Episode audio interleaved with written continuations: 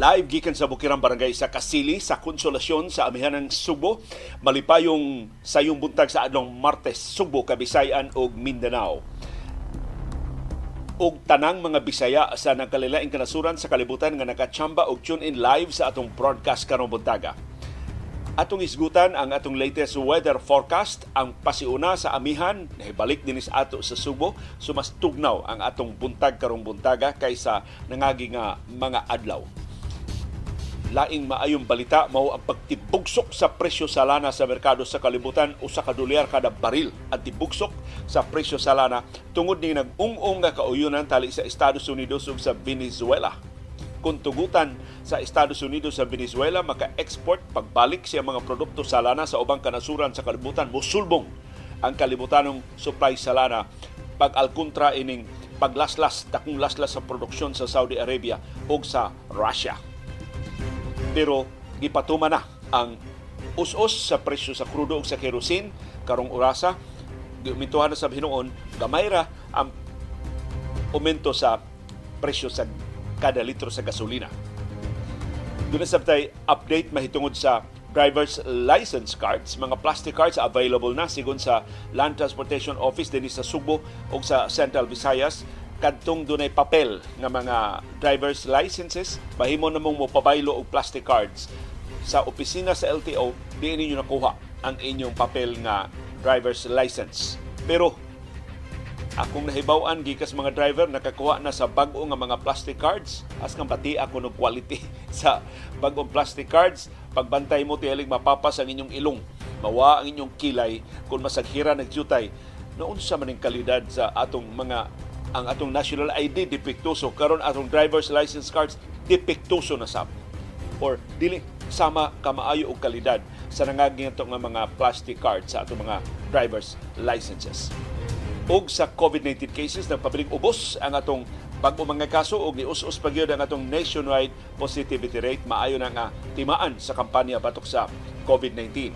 Karong buntaga sab ang atong paghangop sa atong chatbox, nibalik na siya, gagahapon nga nung ni-off to, uh, ako lang siyang gi-refresh ang iyang connection, pero huwag yung gulaing gihimo, mauni ang ka-unpredictable sa atong mga teknolohiya. Nga, sayon unta kayo sa itong kinabuhi, pero matag higayon mo, bulilyaso, wa sab tayo nag-anan, mawa sab siya, mupuffer sab siya, ma- ma- matang- matangtang sab siya, di na, di na sab siya ikita. Karong butaga sab, ang latest sa uh, issue sa House of Representatives og ni kanhi Presidente Rodrigo Duterte nga hingpit na gyud nagkatrukis og ni pahimo si Senador kanhi Senador Antonio Trillanes the fourth sa pag-auhag sa Marcos administration kontra naman mong Duterte, isurrender na, na siya sa International Criminal Court. Tabang na ang gobyerno sa Pilipinas sa I C C sa pag-imbestigar at pasangil sa crimes against humanity batok ni kanhi Presidente Rodrigo Duterte sa iyang anak nga si Vice Presidente Sara Duterte Carpio, sa kanhi P N P Chief Caron Senador Pato de la Rosa ug uban pa nga mga sinugo, mga enabler sa Duterte administration sa kampanya sa laktod nga pinatyanay sa kampanya batok sa illegal nga drugas. Duna sabtay update mahitungod sa gubat sa Israel, mga Pilipinon sa Gaza Strip nangandam na sa pagbakwit ngadto sa Egypt kay mandatory na gyud ang repatriation. Gisugo na, gimando na sa Department of Foreign Affairs na papakwiton at tanang mga Pilipinon gikan sa Gaza Strip. Apan ang problema, di sila makagawas. Kay ang Israel nagdumili sa pagtugot ni bisan kinsa, palangyaw man, ma-Palestinians man, ma-Israelis man, pagawas sa Gaza Strip. Sa ikanapo na niyang adlaw sa bombardiyo nga gihulagway sa mga mulupyo mo'y labing grabe sukad sa pagsugod sa gubat sa Hamas o sa Israel.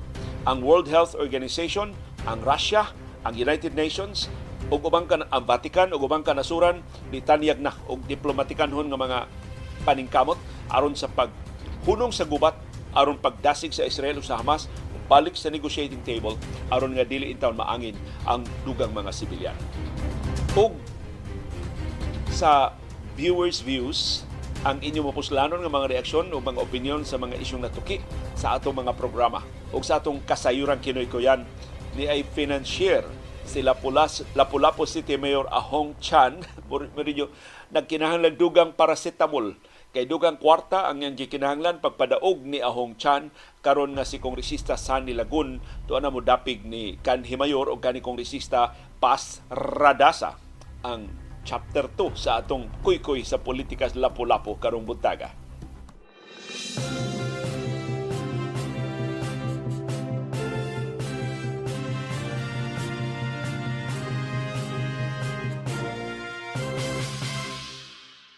Kumusta man ang atong kahimtang sa panahon ng siyudad o probinsya sa Subo, gipasidanan sa pag-asa nga magpabiling init og alimuot tibok adlaw karong adlawa. Mapanganuron nga sa mapanganuron kaayo ang atong kalangitan doon sa tay patak-patak kapag-uwan, pagpanugdog o pagpangilat tungod ni sa northeasterly surface wind flow.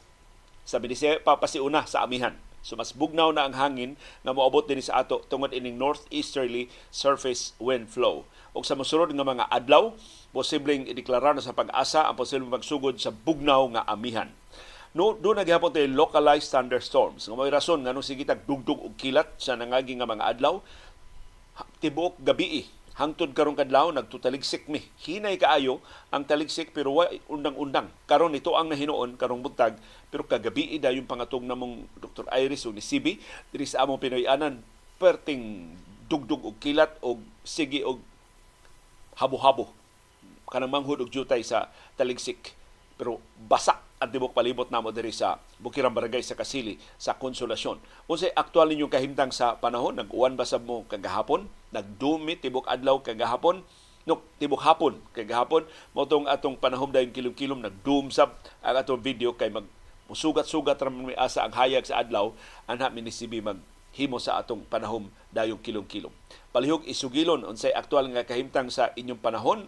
Kusugno kayo ang bunok sa awan sa pipila ka lugar dinhi sa atong syudad o sa probinsya sa Subo. Unsang orasa na nagbunok ang inyong awan doon sa mga lugar na igo sa sub-sub kaay nga dugdug og kilat nga mura og nanara, nara sa ilang atok murag maigo in town og apil ang ilang kisami. In fact diri sa amo doon nagyoy pipila ka mga Pinoyanan nga nasunog atong niaging semana tungod sa grabing dugdug og kilat. So magbantay ta sa pag-usab-usab sa atong kahimtang sa panahon. Isugilon palihog ang aktual ninyo nga sitwasyon sa weather diha sa atong comment box aron nga atong masumpay sa latest weather forecast sa Pag-asa ug mas mapalapdan pa nato ang atong pag-aninaw sa tibok natong palibot. Plus, makatambal intanos kamingaw sa mga tuas gawas sa nasod, mahibaw sila unsay aktual nga kahimtang sa panahon dinhi sa Subo, sa Leyte, sa Bohol, sa Siquijor, sa Negros Oriental, sa Negros Occidental, sa Mindanao, sa yuta nga ilang gikabingawan nga kay mo ilang natawhan.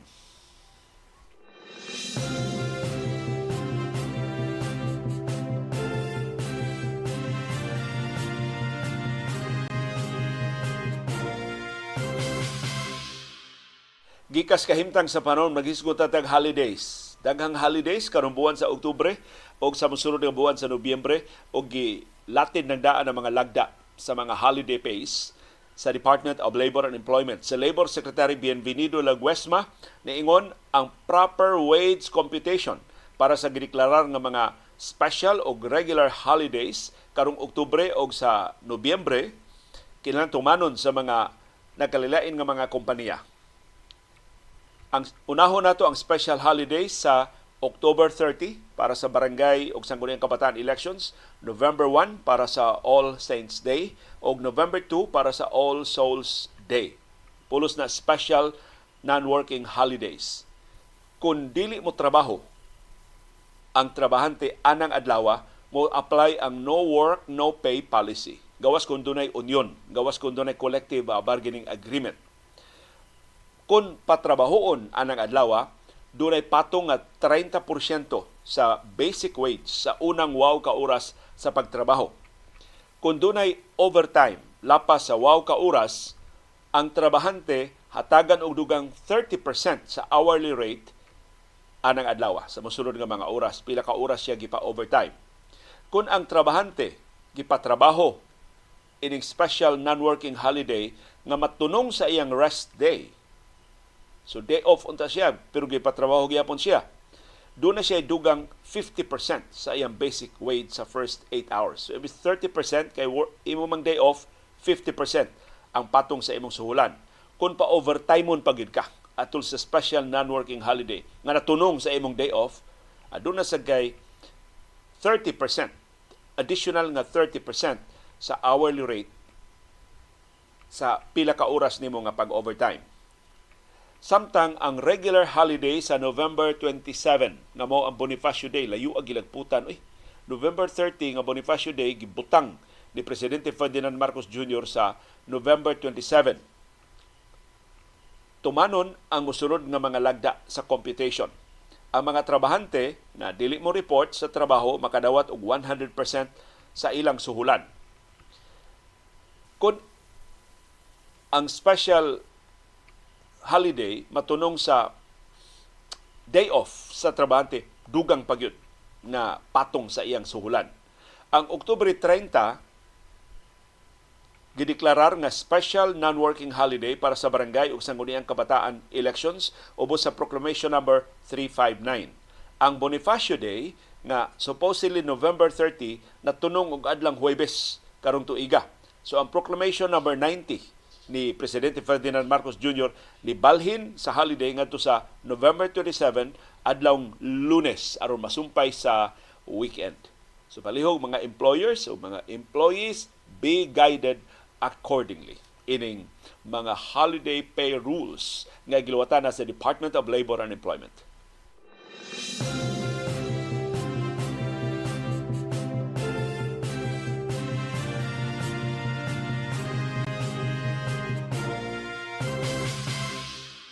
Mahitungod gihapon sa holiday, dunay balaudnon gipasaka sa House of Representatives nga modeklarar sa Enero, koneksyon, Pebrero twenty-five, ang anibersaryo sa Edsa People Power Revolution na regular holiday.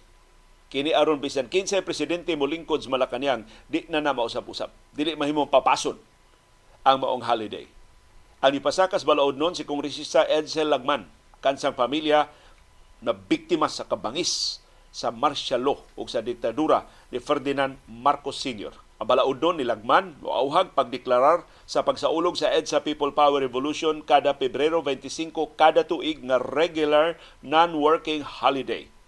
Matod sa balaod nun ni Lagman, ang Pebrero twenty-five kinang ideklarar nga holiday aron sa pagtimaan o pag-institutionalize o aron paghinumdum sa lapad kaing suporta sa katawhan pagpalagpot sa diktadura ni Ferdinand Marcos Senior Matod ni Lagman, dako ang kahigayunan mapasar ang iyang balaod nun bisan kung ang presidente ang anak sa diktador na si Ferdinand Marcos ug ang House Speaker igagaw sa presidente si Martin Romualdez. The Marcoses and their allies are forced to good in agreeing with the bill because otherwise they would admit to the culpability of the continuing and concerted design of revising and distorting the historical verities of the evils, oppression, and profligacy of the Marcos Senior martial law regime. Mausan ni panghuna-huna ni Lagman nga mapugos kuno si Marcos ug si Romualdez pagpaluyo ining iyang balaod nun, otherwise murag ilang giangkon nga ilang lubagon ang kasaysayan. Niangkon si Lagman nga nalimot ang mga Pilipinon sa ilang kasaysayan. Mauning karon pa napasaka ang balaod nun. Kaya huwag yun nag-expect na hilabdan pa ni ang pagka-holiday sa Pebrero twenty-five sa EDSA People Power Revolution. Kaya huwag man sa ginag-expect na mabalik ang mga Marcos sa Malacañang. Why is the bill filed only now? Nipasabot si Lagman. We forgot that Filipinos are forgetful and sitting presidents would treat in varying degrees the celebration of the peaceful EDSA People Power Revolution. For this reason, there has to be a law memorial, memorializing the Filipino people's relentless crusade for freedom and democracy, which culminated in the ouster of Marcos Senior So ba, nonig yun, better late than later. Ipasaka ang balaod nun. Si Marcos Senior human ni kumpayot sa gahom sud sa kapinduha ka dekada, gipalayas finally sa katawhang Pilipinon, human siyang pagpangabuso o pagpangawat atol siyang diktadura, pinagi sa People Power Revolution, ang labing malinaon nga revolusyon sa tibuok kasaysayan o sa tibuok kalibutan atong Pebrero twenty-five, nineteen eighty-six.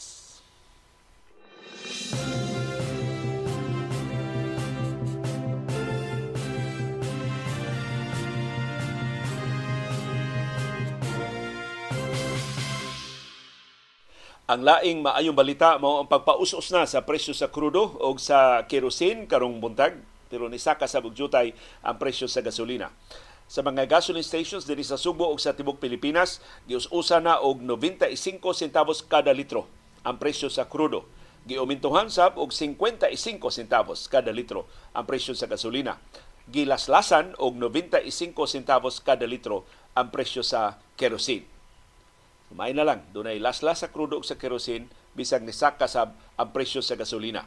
Sa niaging semana, ang mga oil companies nilaslas sa presyo sa gasolina og tres pesos og cinco centavos kada litro. Nilaslas sa presyo sa diesel og dos pesos og cuarenta y cinco centavos kada litro. Nilaslas sab sa presyo sa kerosene og tres pesos kada litro. Niresulta ni sa year-to-date increase. Ato pa, ang net increase ni gikan Enero uno, karong tuiga, hangtod sa niaging semana, net increase sa gasolina ni abot na lag dose pesos o veinticinco centavos kada litro. Di ususog jutay. Pero maibanan, madugangan ni karong semana ha, tungod sa increase karong adlaw sa presyo sa gasolina. Ang net increase sa krudo, once pesos o treinta y cinco centavos kada litro. Samtang ang net increase sa kerosene, cinco pesos o noventa y cuatro centavos kada litro. Dahil sugod sa itong programa karong buntag, akong gilili ang world market sa lana o maayong balita. Ang akong ika-share ninyo, nitibugsok ang presyo sa lana sa world market o kapin usa ka dolyar kada baril. Nisulbong ang expectation nga madugangan ang kalibutan ng supply sa lana tungod sa kauyunan sa Estados Unidos o sa Venezuela. Ang kauyunan mulibkas sa economic sanctions batok sa Venezuela o maka-export na siya pagbalik siyang produkto sa lana. Matod sa mga oil traders, nakumpinser sila na limitado ra ang epekto sa gubat sa Israel o sa Hamas, dili makahulga sa kalibutanon nga supply sa lana.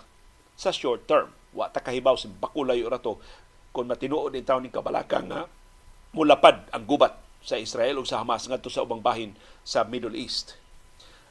Ang nakanindot, inigsabot-sabot sa Estados Unidos o sa Venezuela, niapil na ang partido sa oposisyon. Kaya mo insister man gud ng Estados Unidos nga paapilo ng oposisyon diha sa Venezuela.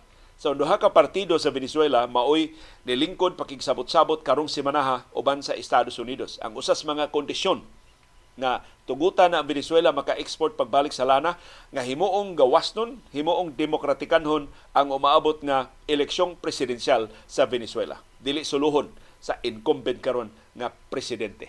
So mo nay rason ngano nga bisan sa gubat sa Hamas o sa Israel nitibugsok og kapin dolyar kada baril ang presyo sa lana sa merkado sa kalibutan.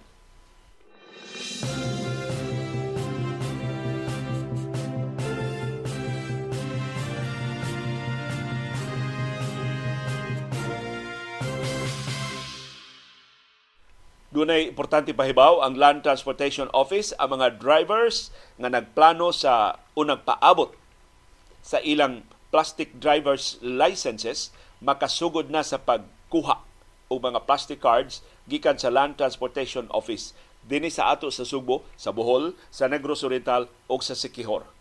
Mao ni importanteng pahibaw sa L T O seven ngadto sa tanang mga motorista. Gipadayo na karon ang pagpanghatag sa mga plastic cards sa mga driver's licenses ngadto sa mga aplikante. Matod sa L T O dinhi sa Central Visayas, ang mga drivers nga nagkupot og papel nga lisensya makasugod na paghangyo sa L T O nga printahan sila og plastic cards. Ang bugtong tugon mao moadto sila sa opisina nga ni-issue sa ilang mga papel nga driver's license cards. For example, diha ka maisyuhi og papel nga driver's license sa Fuente sa Robinsons, ana ka diha kuha sa imong plastic card. Diri ka maisyuhi og papel nga lisensya sa L T O sa Lapu-Lapu, ana ka kuha sa imong plastic cards. Aron ang imong record tuad didto sayon ra pag-trace, sayon ra paghatag nimo sa plastic cards. Maprinta ang mga plastic driver's license cards sa nagkalilain ng mga opisina sa Land Transportation Office. Doon ay katakos ang tanang opisina sa L T O pagprinta ini. Bana-bana sa L T O, doon na na seven hundred thousand to eight hundred thousand plastic cards nga na-deliver dinhi sa Subo ug sa ubang bahin sa Pilipinas. Doon na pay dugang duha ka milyon ka mga drive plastic driver's license cards nga gitakdang moabot sa pagtapos karong buwan sa Oktubre. So mining balita gikan sa Land Transportation Office ug hinaut nila ni kutob sa press release, hinaut tinuod gyud nga ready na ang mga plastic cards sa ato mga driver's licenses sa mga motorista aron dili in town sila mabaw, dili malangay, wa di kapuslanan. Kay press release ni kutob nga ready na ang mga plastic cards. Pero doon ako yung nirunggan nga dili maayo balita ang atong bag-o nga mga plastic cards sa mga driver's license perting batia kung ikumparar sa karaan.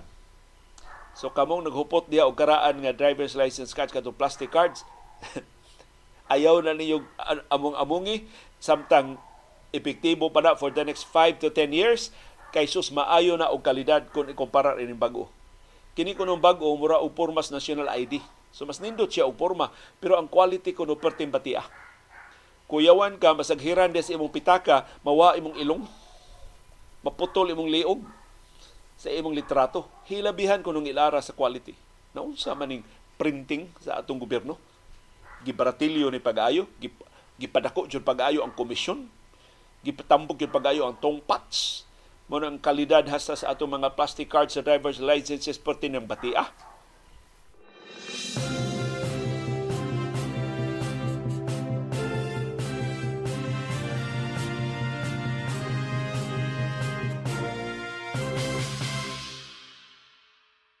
Niya sa ilaing importante pahibaw, ang Land Transportation Office moabli na sila og online system aron nga ang mga mopa-renew o mo-apply o mga driver's licenses maka-apply na online. Di na kinahanglan mo adto sa mga opisina sa Land Transportation Office, di na sugat-sugaton diha sa mga fixers, di na mabiktima sa mga mangingilad diha sa mga opisina sa Land Transportation Office. Ang pangu sa L T O nga si Vigor Mendoza the second niingon wa pa ginala mo sulbad ang problema sa mga fixers. Unsaon ang mga fixers sa Land Transportation Office mao may magman sa ilang windows? No, do na may inside contacts. Do na may do na may mga kaila diya sa sud nga mo hinoy mo facilitate sa ilang pagpangwarta sa mga transaksyon sa Land Transportation Office. So matod ni Mendoza, ang ila karong approach mao ang pagpatuman sa online system sa registration para sa vehicle registration o para sa license application. Adtong Pebrero, gipahibaw sa Land Transportation Office na ang renewal sa motor vehicle registration mahimo ng ipahigayon online pinagi sa Land Transportation Management System L T M S.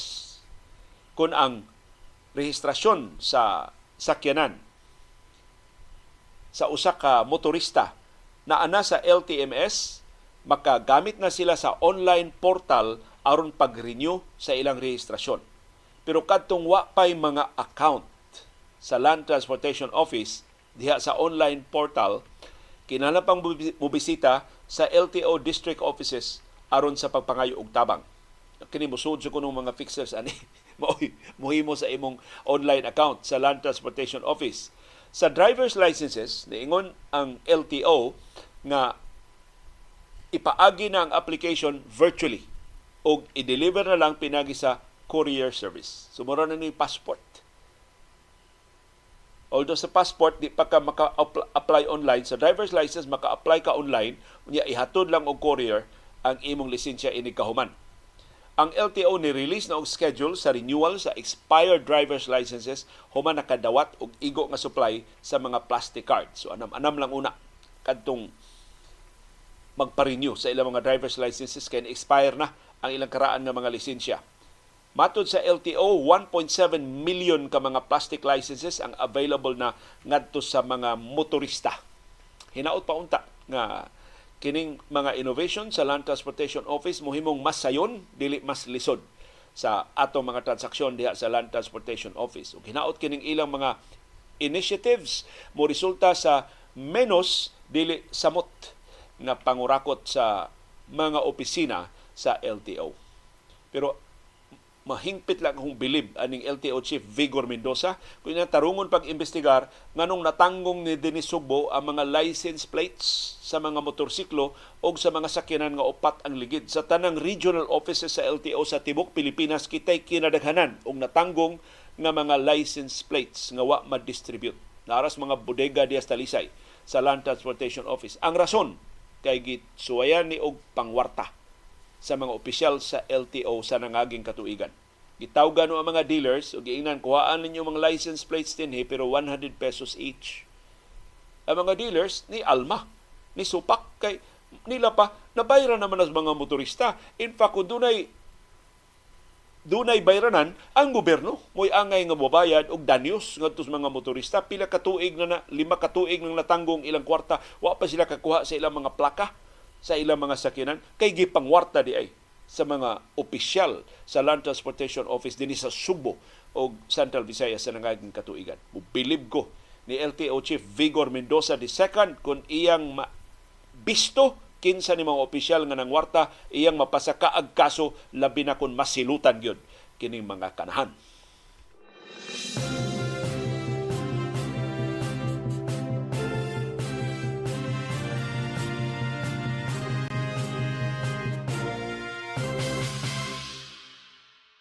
Nitiabaw na ang mga negosyante og baboy dinhi sa ato sa Pilipinas sa kalangay sa pagpamakuna batok sa African Swine Fever. Matod sa mga negosyante og baboy sa ilang nahibaw-an, mao ni kinakusgan nga panagang batok sa A S F kun sa labing dali nga panahon magsugod na upamakuna ang Departamento sa Agrikultura ug ang Bureau of Animal Industry.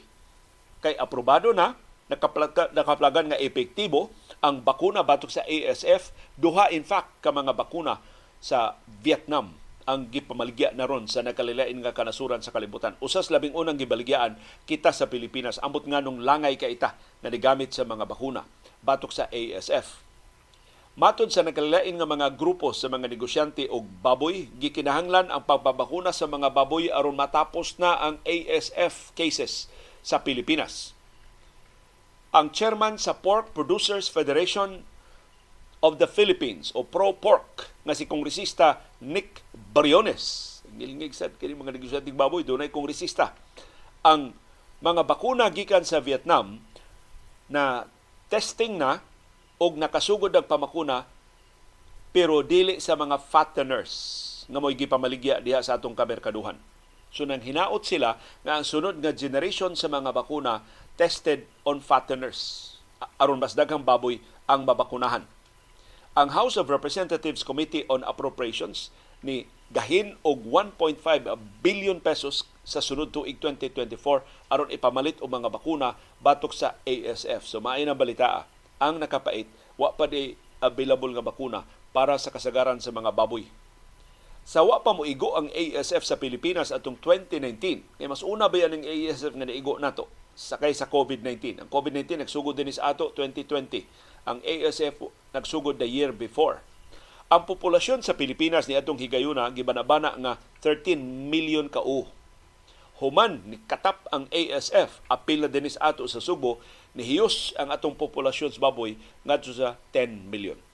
Umanay justification sa Department of Agriculture ngano magsigita og pag-import og karning baboy. Kay doon na kuno tulo ka milyon kaos baboy kada tuig na deficit ang atong local production. Although gisukwahi na sa mga negosyante og baboy, abunda kaayo ang lokal nga produksyon sa baboy dinhi sa Subo o sa bahin sa Pilipinas, pero mas abunda ang pangwarta. Pinagis komisyon ang importasyon sa baboy, umunay labing dakong tintasyon nganong nagkatuiris, nagkabikos-bikos, wa matulid o patuman ang mga lagda sa Departamento sa Agrikultura. Nagasalamat sa itong Agriculture Secretary nga way tunga-tunga siyang opisina. Ambot, unsi kapuslanan siya pagka-Agriculture Secretary, di mo ganit si ganahan mo tambong o mga tigom sa kadaguan sa Departamento sa Agrikultura. Ganahan siya sa ngan, ganahan siya sa titulo, nunca sa trabaho.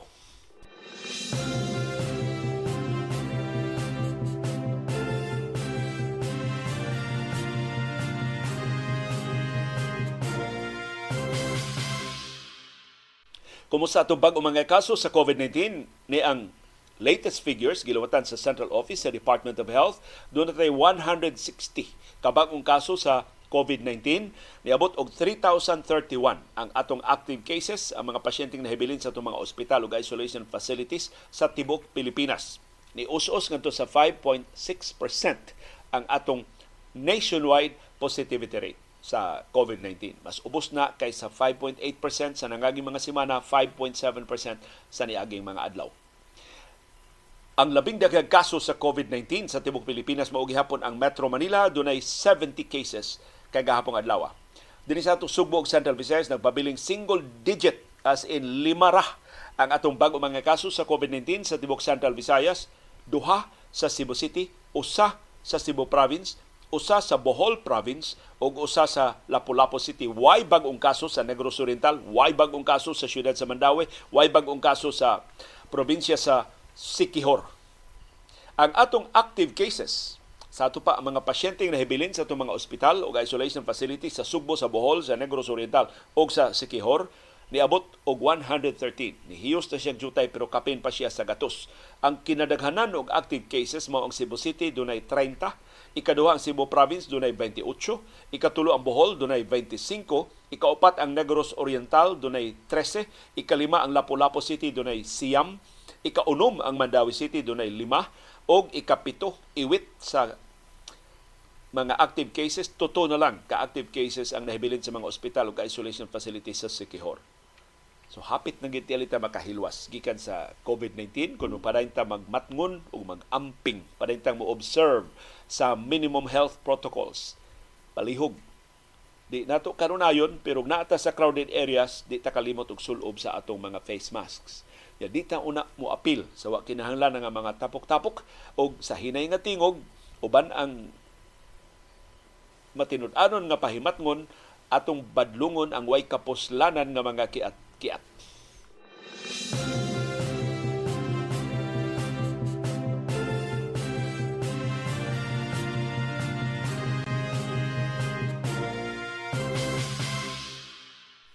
Human na lipaghong sa uaw, ambot madutlan pa ba ni silang uaw, ang House of Representatives nganong nahack ang ilang website, ilang gipahibaw, muhire sila og third-party company aron nga mo palambo sa cybersecurity sa ilang website sa House of Representatives. Gibuling-bulingan ang website sa House of Representatives niadtong weekend. Wa hinoy data nga nakawat. Kanindot ba untag na ambot naa ba say digital data giunsa paggasto ng pork barrel sa atong mga kurisista mo tan nindot i-hack? Aron mahibaw as mga magbubuhis giun sa pag-usik-usik ang atong kwarta pero way data wa sa tinaibutang diha sa website sa wa man resibuhay gud ang kawat dinhi sa ato. Matod ni House Secretary General Reginald Velasco nga way data breach, way private data nga nakuha, pero ilang giklaro this should never happen again.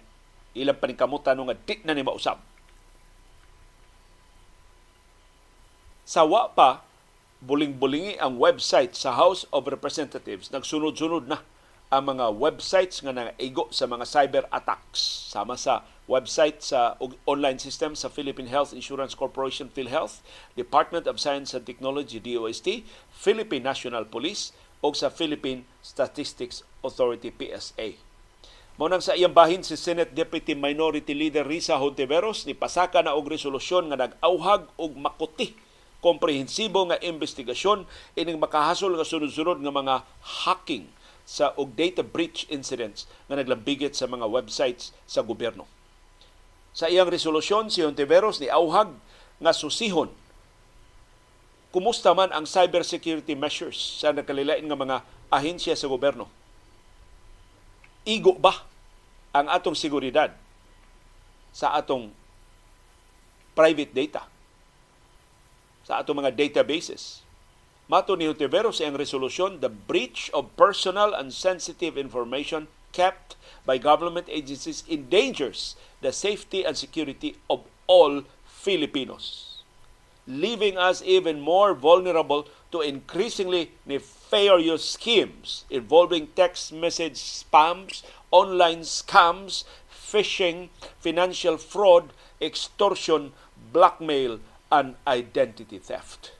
Musamot pagita ka inutil batok ini mga mangingilad. Kung maunang wa malusot-lusutan na diay sa mga cyber attacks ang mga website sa nagalilain ng mga ahensya sa gobyerno.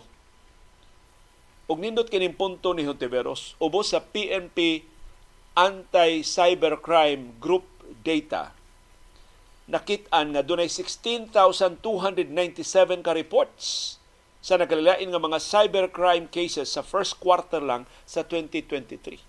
Super tindaghanan. Kini sa mga ni-report lang ni sa kapulisan.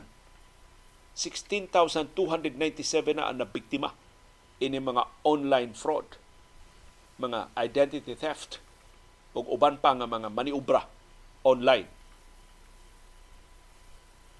So niingon si Hontiveros, angayan ang gobyerno paninglan sa klarong kalapasan sa Data Privacy Act nga nagkanayon, the inherent government has the inherent obligation to ensure that personal information in its system and in the private sector are secured and protected. Sus, giklaro na sa balaod nga katungdanan sa gobyerno ang pagsiguro nga mapanalipdan, secure o protected ang private data, di lang sa mga website sa gobyerno, hasta sa pribado ng mga kumpanya.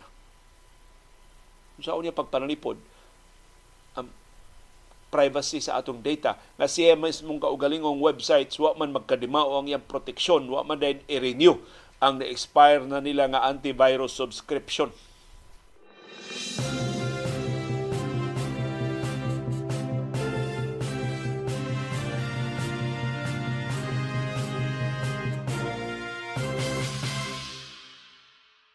Nagpatabang si Senador Pato de la Rosa sa National Bureau of Investigation sa pagsusi nganong pulos bata ang gilubong diya sa sitio Kapihan sa Barangay Sering sa lungsod sa Socorro sa probinsya sa Surigao del Norte.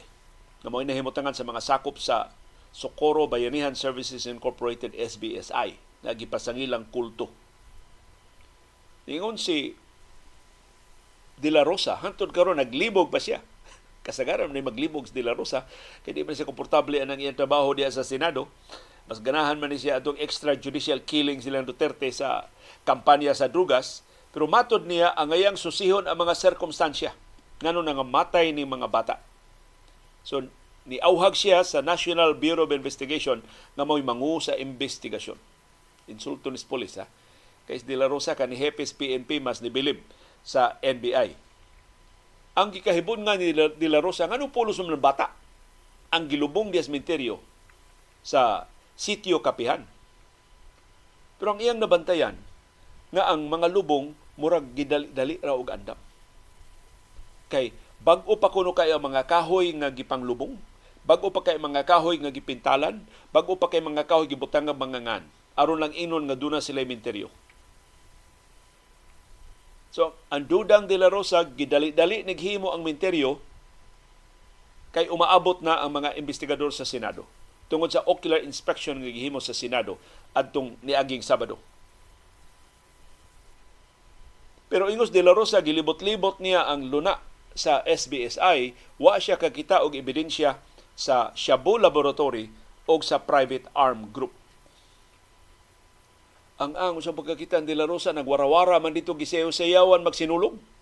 Ang contingent sa S B S I, katong kitawag nilang Omega de Salonera, nga mo'y grand champion sa Sinulog twenty twenty-three, dito in complete props and costumes ni sayaw para ni Senador Pato de la Rosa. Imbes badlungon ni de la Rosa, uy, anong sayaw-sayaw mo, investigasyon ng amo, uy, nagwarawara. Pastila ni Senador Pato de la Rosa, higala ni skulto si Senador Pato de la Rosa. Mura pa siya makalimot ba nga investigador ko din eh, dili ko amigo ay ning kulto. So, ulog-ulogan siya dito yung sayo-sayo, o partisan niya ngawa. Hopefully, wa siya madistract siya papangita og ebidensya sa Shabu Laboratory o sa Private Army dito sa sitio Kapihan sa Barangay Sering, sa lungsod sa Socorro, sa probinsya sa Surigao del Norte. Pero ingos de la Rosa, nagduda siya I am sure they would have already erased traces of that private army as early as when the Senate hearing started. So, dunay igo nga lugway ang kulto sa paghipos sa tanang mga ebidensya batok sa, sa ilang siyabo laboratory ko doon naman o sa ilang private armed group. Gawas pa ingos de la Rosa sa wa pa siya maabot ang P N P ni sudlay na sa lugar wa sab sila'y nakitaan. So posible nga kung tinuod man kining maong pasangil, nahipos na sa kulto ang mga ebidensya. Nagpabilin nga gitanggong sa Senado ang gipasangil ang leader sa kulto nga si J. Renz Kilario o alia o Senior Aguila og laing tutok ka mga opisyal. Gi sagpa sila in contempt tungod sa pagsigilan nila og pamalibad sa mga pasangil sa child marriages bisan sa kaklaro na sa mga ebidensya o bisan sa testimonya sa mga biktima. Matod sa mga senador, i-release lang silang Kilario o kaubanan, gikan sila pagkatanggong kung mutug-an na sila sa tinuod, kung muundang na sila og pamakak sa komitiba. Na atol di ay siya ocular inspection atong Sabado, dunay nakahunghong ni Senador Pato de la Rosa nga dunay laing grupo diha sa Surigao del Norte nga puparihan nuno sa S B S I. In fact, mas grabe pa kuno ka estrikto kining maong kulto, kining laing kulto diha sa Surigao del Norte.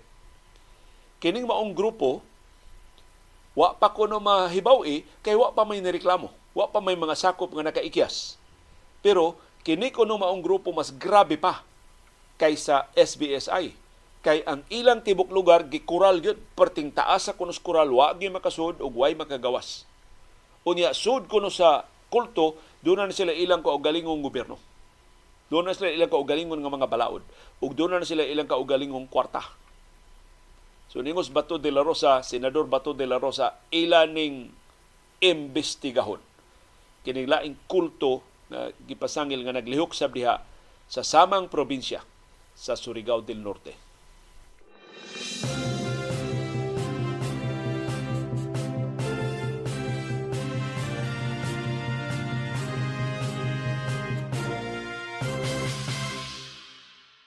Ug nagpadayon ang away sa House of Representatives ug ni kanhi presidente Rodrigo Duterte. Wa gyud ninato paabuta pipila ka buwan ang nilabay nga mao ni mahitabo. Kay chuwawap kay ni ang mga kongresista sa mga powers that be. Nakaron nag-away na si House Speaker Martin Romualdez, may haring gangis sa House of Representatives ug ang kampo sa mga Duterte, gubat patani na ni. So matod sa House of Representatives, dili sila mo sibog ining pagpanghudlat na ilang nadawat gikan sa kanhi presidente. Nilgiga sa House, ha? Either talawan kay ning House or gamhanan kay ni Duterte ng tibok House na hudlat sa pagpangisog ni kanhi presidente Rodrigo Duterte. Matod sa House of Representatives, ilang barugan ang ilang desisyon pag-realign sa one point two three billion pesos nga confidential funds ni Vice Presidente Sara Duterte Carpio o sa ubang mga ahensya sa gobyerno sa gisugyot nga budget sa twenty twenty-four. Ang niluwat ining isog kay pamahayag sa House mao ang Deputy Majority Floor Leader na si Franz Pumarin. Nabarato naman yung titulo sa House. Uy, daghan na kayo na sila mga Deputy Majority Leader, Senior Deputy Majority Leader, Deputy Speaker, Senior Deputy Speaker, uh, Chairman sa Committee on Appropriations, Senior Vice Chairperson, Vice Chairperson. As ka daghan na. Di panghatagan o mga titulo. Ako tanaw, hapit tanang kongresista nga aliado sa administrasyon, doon ay titulo nga gihatag nila. Monito, si Franz Pumarin, mao ni bantugang basketball player karon politiko ng dako. Siya mo nitubag sa komentaryo ni kanhi Presidente Rodrigo Duterte nga kilang susihon sa Commission on Audit ang paglawg ni House Speaker Martin Romualdez og pork barrel aron pagpatambok ng mga tiyan sa mga kongresista. Gawas pa ingos Pumarin ang labing salawayon mao to'y ang hulga pagpatay ni Deputy Minority Leader Franz Castro. Basta Franz Castro, doon na title, Deputy Minority Leader. Kay gipasangilan nga komunista. Ingon si Kongresista Franz Pumarin, if Duterte's allegations have basis, then he should go to the proper channels and file charges. but to insinuate bodily harm or even the murder of a member of the House of Representatives, this has gone too far. Sobraan ra ang paghudlat ni kanhi Presidente Rodrigo Duterte. Oy, kongresista po marin sa niaging unom katuig sa Duterte administration, nagsiya na siya panghudlat nganong karon pa man kamutingog. Kung nasubraan na din ang iyang paghudlat, ang iyang pamatyon, ang iyang mga kaatbang, kaniadto raw ta kang nitingog sa twenty sixteen, twenty seventeen, twenty eighteen, twenty nineteen, hangtod twenty twenty-two. Nganong karon naman ang kahinapos twenty twenty-three nakakita sa imong tingog? Kay giaway na mo ni kanhi Presidente Rodrigo Duterte. Giawhag ni pumarin si Duterte to restrain himself. Tapos kang nilingiga. Gisulti pa rin niya ito, gibitay na ni Duterte. Pero karon wala na mas Duterte sa gahom. Mautin na isog na ang mga kongresista. Gipanalipdan ni Pomarin ang realignment sa one point two three billion pesos nga confidential funds nga kabahin sa ilang trabaho o din personal nga pagpanggukod sa anak ni Duterte nga si Vice Presidente o Education Secretary Sara Duterte Carpio. Ang one point two three billion pesos nga confidential funds gire-align sa House of Representatives sa musunod na mga ahensya. So, gibalik yun ni Pomarin na di ni amo. Wa ni ibutang sa mong bulsa. Wa ni mukuha agi ka ni Sara aron ihatag sa among mga aliado. Tuan ni ni musunod ng mga ahensya. Lalisa ni palihog. National Intelligence Coordinating Agency, three hundred million pesos. National Security Council, one hundred million pesos. Philippine Coast Guard, two hundred million pesos. Department of Transportation, three hundred fifty-one million pesos. Maglakip ni sa pagtukod og airport dito sa Pag-asa Island. Mas dako nga airport nga kalandingan o mas dako nga mga aeroplano. O adto sab ni sa DepEd, pinagi sa Government Assistance to Students and Teachers, one hundred fifty million. O adto sab ni sa Cybercrime Prevention, Investigation and Coordination Program sa D I C T, twenty-five million pesos. O adto sab ni sa Department of Foreign Affairs, thirty million pesos. Ihatag sab ni sa Bureau of Fisheries and Aquatic Resources sa ilang maintenance and other operating expenses na thirty million pesos. Ihatag sa ni ipuno sab ni sa M O O E sa buhatan sa Ombudsman na fifty point four million pesos. Kining statement ni Pumarin mao ni pagdason sa all-party statement, joint statement sa tanang politikanhong partido na sakop sa majority bloc sa House of Representatives nga ni denounce ni kanhi Presidente Rodrigo Duterte sa iyang pagsaway ni Romualdez o sa pagsuway, paghudlat, pagpatay ni Castro, Kongresista Castro. Si Castro ni pasalamat siya mga kauban sa suporta na ilang nadawat. Pero nindot ning hagit ni Castro. Matod niya, kung sincero ang House of Representatives nga mobatok ining irresponsableng pagpanghudlat o patay ni kanhi Presidente Rodrigo Duterte, ang ayang i-address ang impunity pinagi sa pagpasar og balaudnon nga mopalig-on sa proteksyon sa human rights defenders ug mosiguro sa ilang kaluwas. May sad si Kongresista Franz Castro, iyang gipadak-an ang kausa sa pagpanalipod sa mga biktima sa irresponsable nga mga pagpanghudlat nga wa intay laing kapilian gawas sa pagkurog sa kahigayonang matinuod ang hudlat batok sa ilang kinabuhi. Unya, sa ebidensya ra ba, kasagaran sa ipang red tag, muhagba inig kasunod si Mana. Kay duna pa'y mga puwersas kang ngit-ngit nga naglihok hangtod ning higayuna, bisag wa na si kanhi Presidente Rodrigo Duterte sa gahom.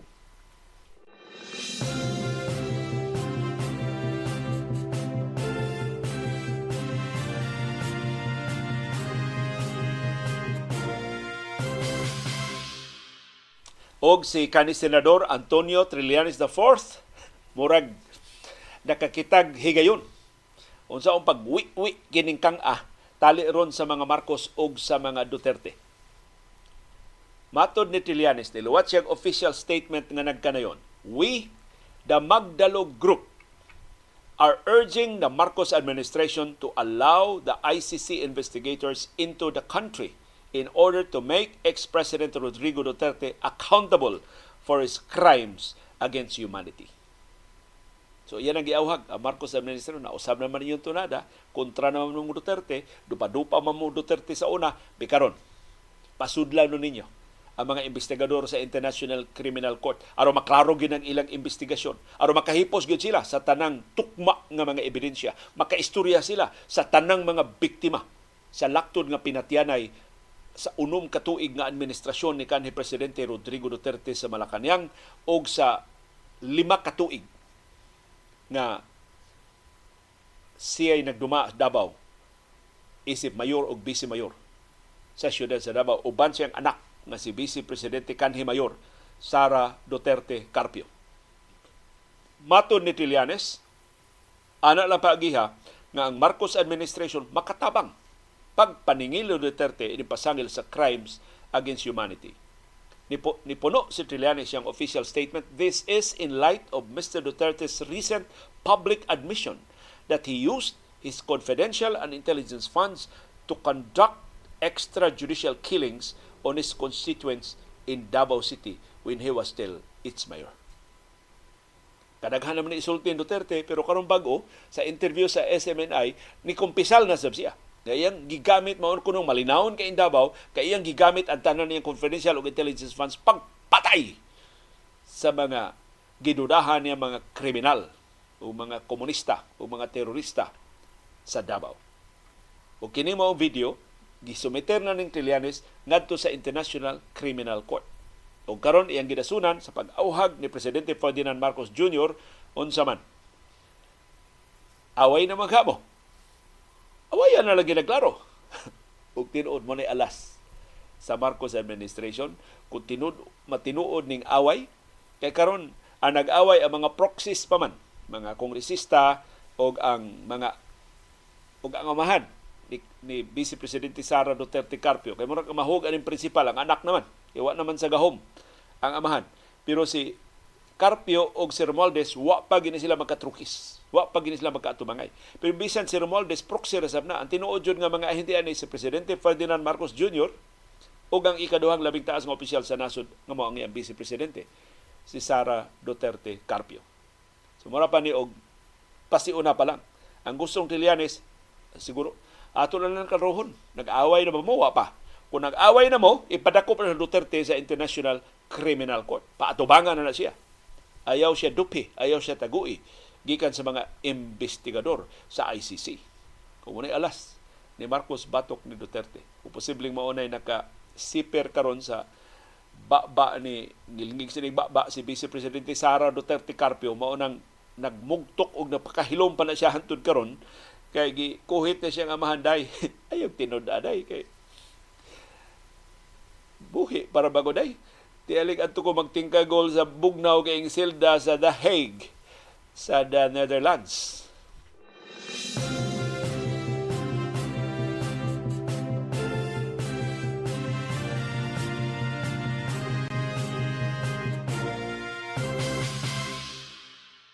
Og ni ay maayong timaan nga bisan sa dagat dunay hustisya. Pilipinhon nga mga mangingisda nga nabanggaan og barko atong twenty twenty-two makadawat og bayad gikan sa tag-iya sa barko. Dili ni mao mga mangingisda na banggaag ka- karong buwana dito sa West Philippine Sea. Lain ning grupos mga mangingisda, una ni silang nabanggaan sa langyang barko duol sa Palawan, sa kadagatan sa Palawan. Makadawat sila og forty milyones pesos na settlement. Upat ka mga opisyal sa M V Happy Hero ang gipasaka ang mga kasong reckless imprudence resulting in multiple homicide, multiple injuries o damage to property. Human ang Happy Hero ni bangga sa Filipino fishing vessel nga F B J O T eighteen. Diha ni nahitabo duol sa kadagatan sa Marakanaw Island sa Palawan, sa lungsod sa Agutaya sa Palawan atong Hunyo sa niaging tuig twenty twenty-two.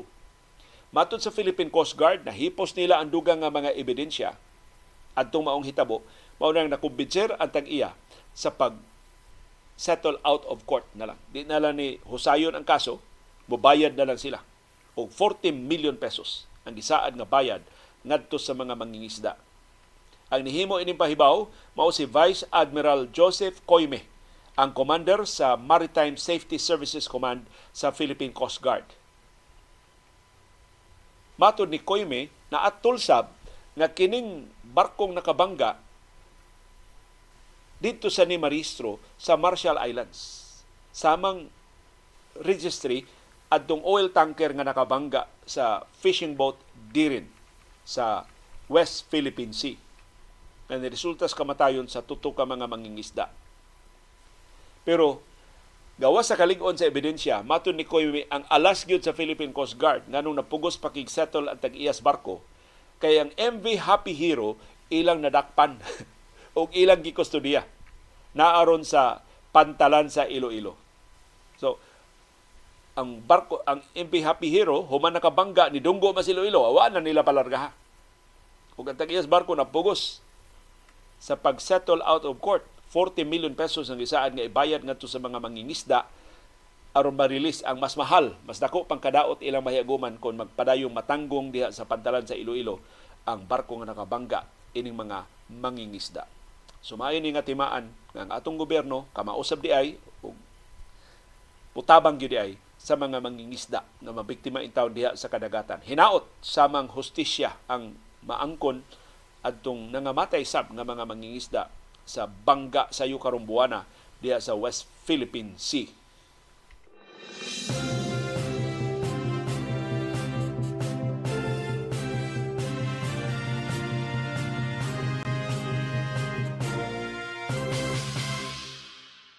Ang maayong balita na salvage na napalutaw na pagbalik katong fishing boat dirin na nabanggaan og lang yung barko diha duol sa West Philippine Sea. Ang bad news perting gubaa, di na magamit ang maong fishing boat ug mugasto nag minilyon ka pesos una mapalutaw pagbalik. Nagbangutan in town ang mga byuda sa mga mangingisda nga nangamatay diyang nabanggaan ang fishing boat dirin sa oil tanker nga Pacific Ana sa West Philippine Sea. Og nangayo sila og dugang tabang gikan sa gobyerno. Ang Pacific Ana ni igo sa fishing boat dirin nga nagpundo niadtong higayuna. Ang mga byuda in town ni sugat sa fishing boat dirin nga gibira sa barko sa Philippine Coast Guard ngadto sa Rivera Wharf dito sa Subic Bay Freeport Zone sa siyudad sa Olongapo kagahapong adlaw. Ang mga byuda niingon, dako kayong gikinahanglang kwarta aron nga maayo og makalutaw pagbalik ang kahoy na fishing boat dirin. Abana-bana siete milyones pesos ang gikinahanglan. Sus, paita no? Sa mga mangingisda. Unya kining maong fishing boat wa ni panagihag usa lang ka tawo. Gipanag-iya ni adtong mga mangingisda nga mga tripulante ini. Unya, ang ilang kita ilang bahinon. Depende sa ilang contribution, depende sa ilang ranggo, sa ilang organisasyon. Ingon ana in town kapait ang sitwasyon sa mga mangingisda. So ilang mga anak gagmay pa, nag-eskwela pa ilang mga bata. Asa naman ron? Og masandigan na sila may gisaligan sa panginabuhi. So kinila mga byuda niingon, maninda na silang isda, magluto na sila pagkaon, maghibol sila gamay nga karinderya. Pero nakilang sila tabang sa gobyerno aron ikasugod-sugod silang bag-o nga mga panginabuhi. So mahinaot ta ang administrasyon ni Presidente Ferdinand Marcos Junior mo tinuod sila pasalig pagtabang sa mga mangingisda. Hinaot di mapariha sa administrasyon, administrasyon ni kanhi Presidente Rodrigo Duterte nga gisaaran tong mga tripulant sa Jember o Justicia pero gi linggaw-linggaw lang, gisaag-saag lang sa People's Republic of China. Dugay kayong nabayran. Huwag ambot, nabayran ba to? Eventually, ang mga mangingisda na diriyot mga matay, diyang gibanggaan yun sa barko sa China. Samtang ngiob kaayo dito sa kadagatan sa may Recto Bank, kakabahin sa itong nasundong teritoryo sa West Philippine Sea.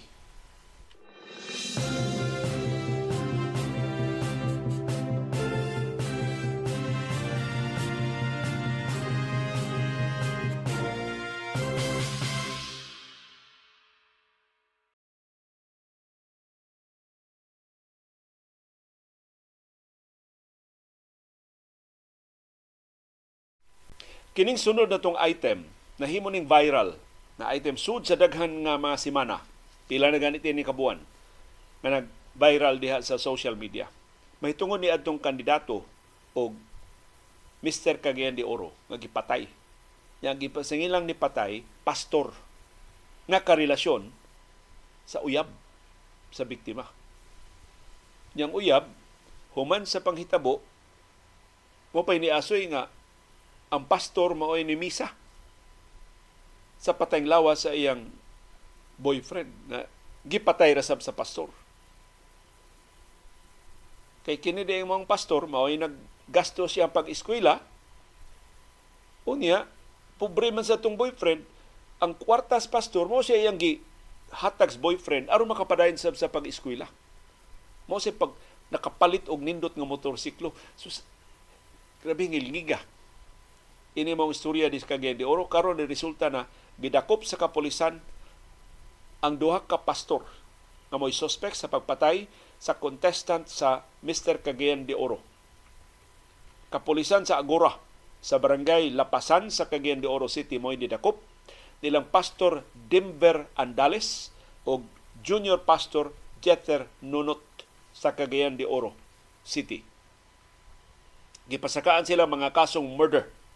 So di ni sila kapiyansa para sa ilang temporaryong kagawasan. Magpabilin sila sa prisuan samtang husayon ang mga merito ining maong mga kaso.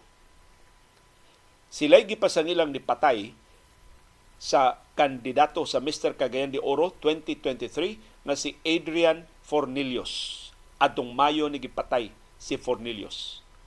Human sa krimen, nakit-an, nakuha o gihimong ebidensya karon sa kapulisan sa pagpasaka og kaso ini duha ka pastor ang screenshots sa panagsulti sa chat tali sa girlfriend ni Fornillos og sa iyang higala. Base sa screenshot sa mga chat messages, naklaro nga ang girlfriend ni Fornillos girlfriend sab ni Pastor Andales. Mahug nga kabit ni Andales kay minyo man ni si Pastor Andales. Ang kampo ni Andales, kusganong ni himakak sa mga pasangil, batok nila. O nitataw, andam silang mutubag sa kaso na gipasaka sa kapulisan. Ang abogado ni Andales, si Attorney Robert Maestre, niingon ang kaso nakaapiktar sa trabaho siyang kliyente o sa ilang pamilya. Ka ngilo sa mga detalye ini maong kaso, kung tinuod na na ang babay, boyfriend o kabit sa pastor, gikastuhan sa pastor, unya, murag ang okay ratos pastor nga doon na siya laing boyfriend, aron dili sila dudahan siyang asawa, pero nasuko nung pastor, diyang gipakita na sa babay sa Facebook, nga doon na sila engagement ring. O nahibaw ang pastor, ang gipalit sa engagement ring, iya ra sa tong kwarta. Kaya kahibaw siya, katong tanang butang nga gihatag sa babay, ngadto sa kandidato pagka Mister Cagayan de Oro, gikan na sa ito sa iyang kwarta. Sus kayo babay, hambugira man kayo. Manghambog man siya mga higala nga. Porti naghanag kwartas pastor, nagihatag nga ito niya. Sus, sa kay feeling ron sa mga sakop sa simbahan. No? Ila tong contribution sa simbahan, doa ra gibutang kabit sa pastor kung tinuod ni pasangil. Nakabit ni pastor kining girlfriend, ining biktima. Pero kangilaan ba nga, ang pastor siya nagmisa sa pateng lawa sa iyang gipatay kung tinuod ang pasangil batok niya. Unya, human sa panghitabo murag di bakasyon pa kuno kamigin kay doon ra man kay ang kamigin sa Cagayan de Oro, di bakasyon pa kuno kamigin ang pastor o kining iyang kabit, naglabing-labing pa sila dito kamigin human sa panghitabo. Unya, ang biktima, ang ang ang, ang girlfriend moy magsi sa iyang mga Facebook post nga makit-an sa publiko, magsigig paluoy-luoy nga justice for my boyfriend. Kaluoy, I miss you. Sige pa, sige pa magmensahe bang mo siya na apiktuhan pag-ayon sa panghitabo. Pero sige nagdawat kwarta gikan sa pastor. Ambot kon unsay dangatan ining maong kaso, unsa kalig-on ang mga ebidensya nga nahipo sa kapulisan, igo makabarog ba nas korte kanang mga screenshots sa mga chat messages or kaning girlfriend eventually mo testify ba batok sa pastor. Pero kung saan niyo pag-justify, ang iya pa dahil pagdawat o pabor o mga kwarta gikas pastor, human sa kamatayon sa iyang boyfriend. Na nahibaw man siya, nagipat, ang pastor na siya nagpatay sa iyang boyfriend. So kining mga sugilanon sa gugma nga ingon ini, mas strange kaysa mga pelikula, kaysa mga libro, sa mga fictitious na mga sugilanon nga atong nabasahan sa una.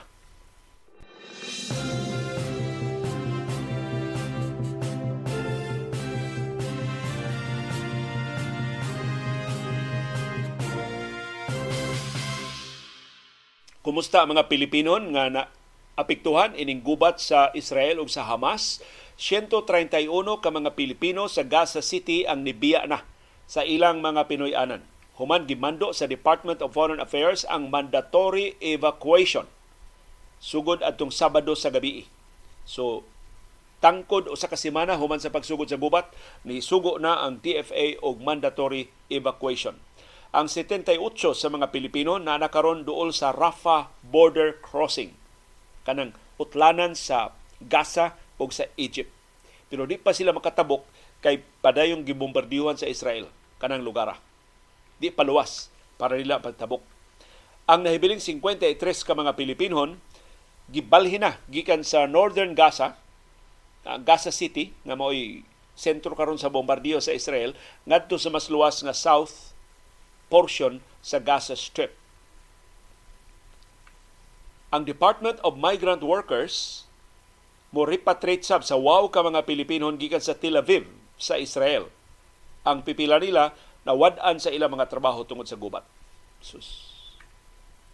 So ang ilang mga kompanya posibleng naigo ining nagpadayon nga gubat ug wa na sila trabaho, mao na nga mamauli na lang sila dinhi sa Pilipinas. Gitakdang moabot sila sa Pilipinas unya sa karong adlaw, Martes, Oktubre seventeen. Tuto na in town ka mga Pilipinon ang namatay tungod ining gubat sa Hamas sa ilang pag-atake sa Israel atong Oktubre seven. Ang tuto giila nga mga caregivers na silang Loretta Alacre ug Paul Vincent Castilve. Ang ikatutong namatay kining Pilipina nga nurse na si Angeline Peralta Aguirre.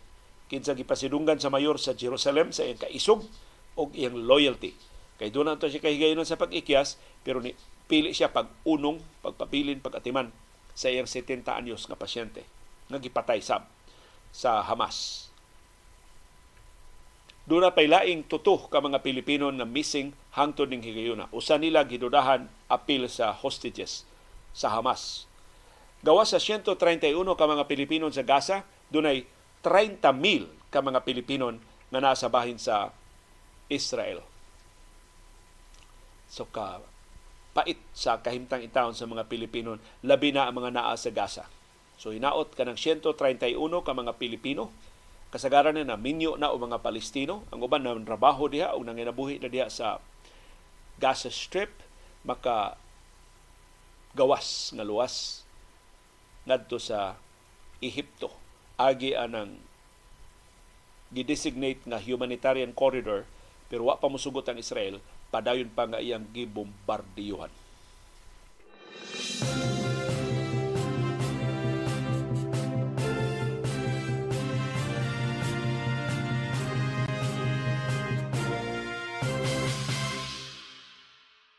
Nipasalig ang gobyerno sa Pilipinas nga dili nila tawangon, dili nila tangkihon ang gisaad ng mga benepisyo sa mga Pilipinhon, sa mga pamilya na nagbangutan in town sa mga Pilipinong napatay sa gubat sa Israel o sa Hamas.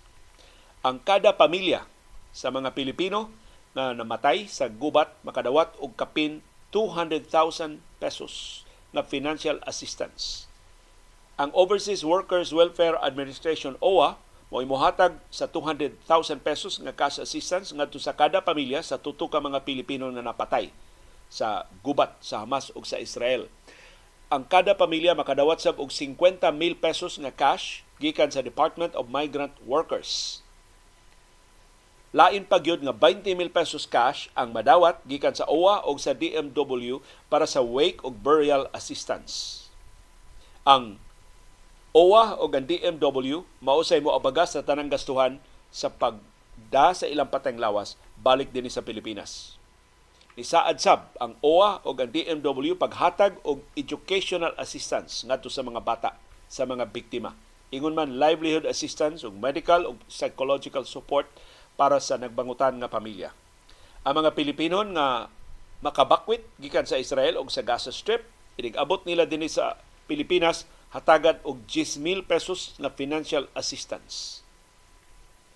Pero ang daotang balita or dili ni maayong komentaryo sa kahimtang sa ato sa Pilipinas. Mayoriya sa mga Pilipino dito sa Israel imbes mahadlok sa gubat, nipili pagpabilin sa Israel. Kiyatagan sila og kapilian. Balik mo sa Pilipinas o pabilin mo sa Israel. Gubat na ba din eh? Ang tubag sa mayoriya sa mga Pilipinon, Israel. Pabilin sila sa Israel. Bisan sa hulga sa gubat, pare, pare, sama nila, para nila, mas luwas ang Israel o mas maayo ilang kinabuhi dito sa Israel kaysa mabalik sila din sa Pilipinas. twenty-two ra sa kapin thirty mil ka mga trabahante ang nipadayag sa ilang intensyon pagbalik sa Pilipinas. Grabe ano? twenty-two out of thirty thousand sa mga Pilipino ang mubalik sa Pilipinas. Sa twenty-two, seventeen ang muabot sa Manila ugmang adlaw Miyerkules, Oktubre eighteen. Kasagaran ining mobalik na sa Pilipinas ang nawad ang trabaho dito sa Israel. So ang mga nagpabilin pa nga doon ay trabaho bisan sa kakuyaw sa gubat sa Israel, nagpabilin sa Israel. Ingon na nakapait ang sitwasyon nato din sa Pilipinas. Kahinomdom mo sa mga Pilipinon sa Sudan, katong nagubat ang duha ka warlord sa Sudan, dihang gipapili ang mga Pilipinon, doon ay mga Pilipino nipili magpabilin sa Sudan kaysa mobalik din sa ato sa Pilipinas. Bahalag na maligya silang isda dito sa Sudan. Mas maayo ang ilang kinabuhi dito kaysa mabalik sila din sa ato. Nalabihang lisura sa kahimtang sa ilang mga pamilya.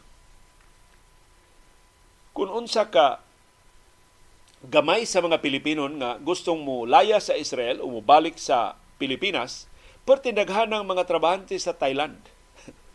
Kapin seven mil ka mga trabahante sa Thailand ang nagtinguha mabalik sa ilang Pinoyanan sa Thailand, kaya di na luwas ang Israel. Sus, ang taga-Thailand, mas ganahan mo balik sa ilang nasod kaysa mga Pilipinon. So nagpadayon na karon ang paghakot sa mga trabahante sa Thailand, gikan dito sa Israel.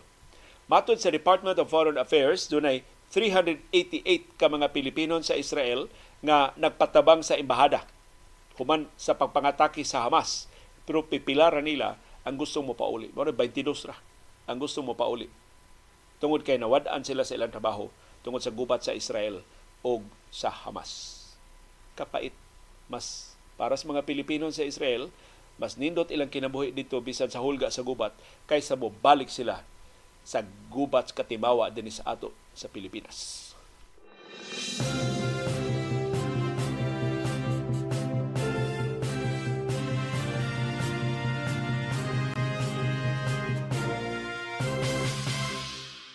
O karong adlaw mao nang ikanapo nga adlaw sa gubat sa Israel ug sa Hamas ug mao ni ang kinagrabihang bombardiyo nga gilusad sa Israel dito sa Gaza. So imbis mo kalma, imbis mo menos, nisamot kabangis ang bombardiyo sa Israel dito sa Gaza.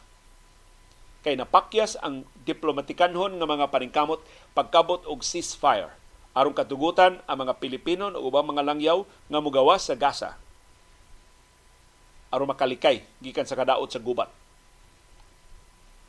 Matod sa mga mulupyo, ang overnight air strikes were the heaviest yet as the conflict entered its tenth day with an Israeli ground offensive of the densely populated coastal strip believed to be imminent. Samtang nakaduol na ang ground offensive, nagkagrabi ang bombardiyo na gilusad sa Israel.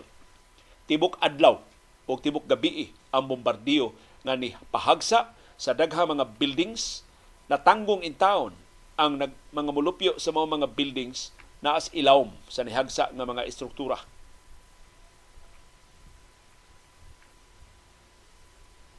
Ang bombardiyo sa Israel o ang pagpangatake sa Hamas nipatay ng one thousand three hundred ka mga Israelis o mao ni giisip nga labing duguon nga usa ka adlaw nga pinatyanay sa seventy-five ka tuig nga kasaysayan sa Israel. Ang Israel sud na sa niaging sixteen ka tuig ni pahamtang og full blockade pangandam sa ilang ground invasion. Gipasamutan ni human sa pagpangatake sa Hamas nga giputol gyud ang supply sa tubig og pagkaon. Kadiyot ha kay dunay tay tawag. Good morning. O pasudla na may, pero ingna siya ba yung nag-program ko, so pa trabaho ala siya din, bisag di pa ko mugawas. Uh, ingna lang, pasok doon lang trabaho, kaya na nag-programa pa ko. Sige, salamat ba eh. Doon na bis- bisita, di pa mo ko makagawas. So, ako lang, lingaw-lingaw sa Daris Gawas. So giputlan na gyud og supply sa kuryente, tubig o pagkaon ang Gaza human sa pagpangatake sa Hamas. Mao sa ni panimaw sa Israel sa kabangis kapinta sa pagpangatake sa Hamas. Kagahapon dito sa Southern Israel, nanugbasab ang mga rocket sa Hamas. Ang Hamas ni bausab sa Israel. Although ang Israel god mas equipped naman ni sila sa pag-intercept ini mga rockets sa Hamas, dili naman ni makaigo ngadto sa mga sibilyan. Plus gipabakwit na ang labing na miligro ng mga sibilyan nga maabtan sa rocket sa Hamas gikan sa ilang mga Pinoyanan. Pero diya sa utlanan sa Israel og sa Gaza, nagtapok na ang mga Israeli troops og mga tanke de gera pangandam sa ground offensive. Sa bahin sa Gaza, doon ay two thousand seven hundred fifty ang nangamatay sa Israeli strikes. Apil na ang dulan seven hundred ka mga bata o dulan ten thousand ang nasamdan. Doon na pa'y kapin o sa kalibo nga missing o gidudahan na ang taon ilawom sa nahagsa nga mga buildings. Samtang nagkanihit na ang pagkaon, kuryente o tubig. Gatusan katunilada nga hinabang gikan sa nagalalaing kanasuran sa kalibutan ang wa kalusot sa Gaza na amatanggong sa Egypt. Kay wa pa'y kauyunan, wa pa musugot ang Israel na makasud ang mga hinabang diya sa Gaza Strip. Og makabakwit ang mga langyaw gikan sa Gaza padungad to sa Ehipto. So ang tanan hinabang karon og tanang mga bakwit na magtapok sa duha ka bahin sa Rafah border crossing. Ang Egypt ni pahibaw na unta nga dunay kauyunan nga ablihan ang Rafah crossing arong katugutan makabakwit ang mga mulupyo. Pero si Israeli Prime Minister Benjamin Netanyahu libaliban na wa pay kauyunan nga nakabot.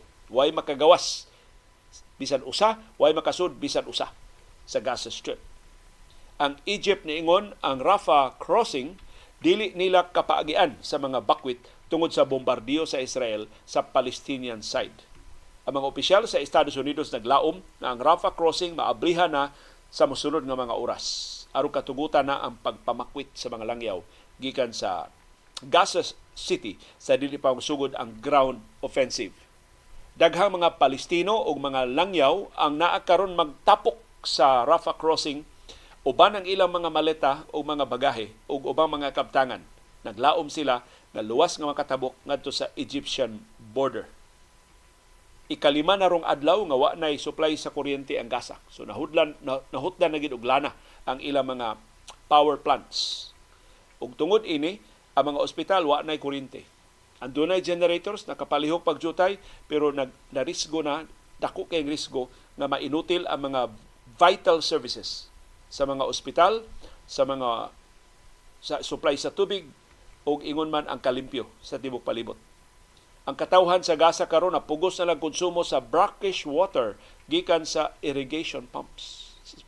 Ang tubig unta ni para sa mga umahan mao nay gigamit sa mga molupyo.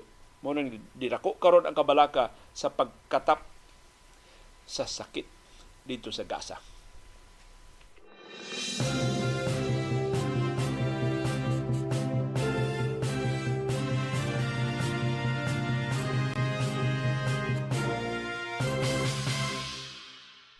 Og nitingog ang kanhi pangu sa Hamas nga si Khalid Mishal.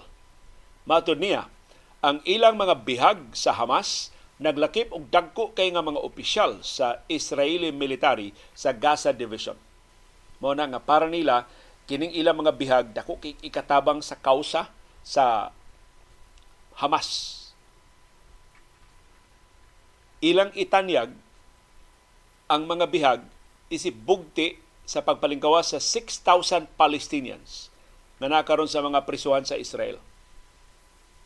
So aron makalingkawas ang mga bihag, kilang pagawason sa ang six thousand ka mga Palestino na gipriso sa Israel. Maunay kondisyon sa Hamas sa pag-release sa mga hostages. Ang pangu sa security agency sa Israel, kining ilang domestic intelligence agency nga Shin Bet,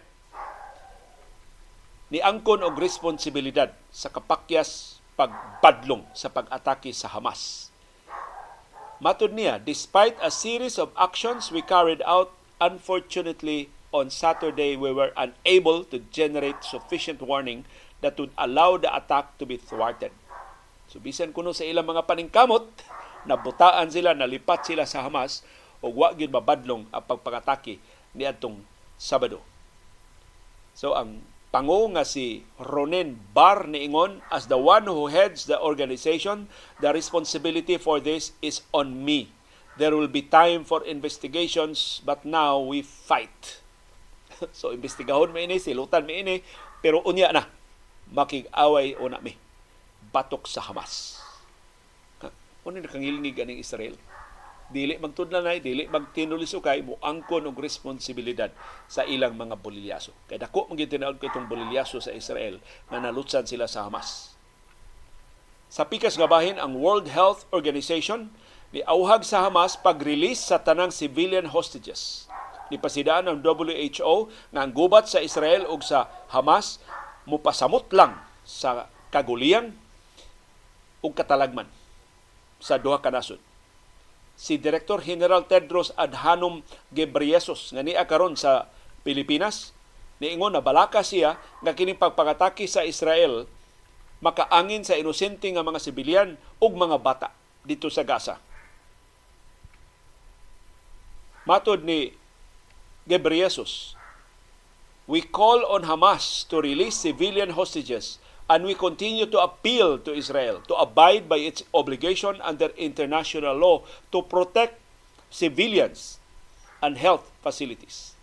Yung palihog Israel, imo man ang katungod pag bombardiyo sa Hamas, ayaw i-appeal ang mga sibilyan, ayaw targita ang mga ospital. Matod ni Ghebreyesus, kining ultimatum sa Israel nga pabakwiton ang one point one million people, mga mulupyo sa northern Gaza ngadto sa southern Gaza, sud lang sa pila ka adlaw makamugna og humanitarian tragedy. The forced evacuation of patients and health workers will further worsen the humanitarian and public health catastrophe. Kini ang kalibutanon ng grupo sa World Health Organization na ahensya sa United Nations. So niauhag ang W H O sa restoration sa electricity o water supply sa Gaza Strip aron maatiman in town ang mga pasyente, ang mga samaran sa gubat. Og tugutan ang dinalian nga paghatod sa pagkaon, medical supplies o ubang humanitarian aid dito sa Gaza. Sa iyang bahin, ang representante ni Pope Francis dito sa Israel, niingon andam siyang mubaylo sa iyang kaugalingon para sa tanang mga bata sa Israel nga gibihag sa Hamas dito sa Gaza. Si Cardinal Pierre Battista Pizzaballa nga maoy pangu sa Sibahang Katoliko dito sa Jerusalem, niingon naglisod hinon ang iyang opisina pagkontak sa Hamas. As ka lisura ko no, pag-establish og komunikasyon sa Hamas. Si Cardinal Pizzaballa niingon nga ang mga Katoliko dito sa Israel o sa Palestinian authorities apila sa Jordan o sa Cyprus na ngaliya sa kalinaw. Doon ay banabanang three hundred thousand ka mga Roman Catholics diha sa Israel, sa Palestinian Authority o sa kasilinganan ng mga nasod.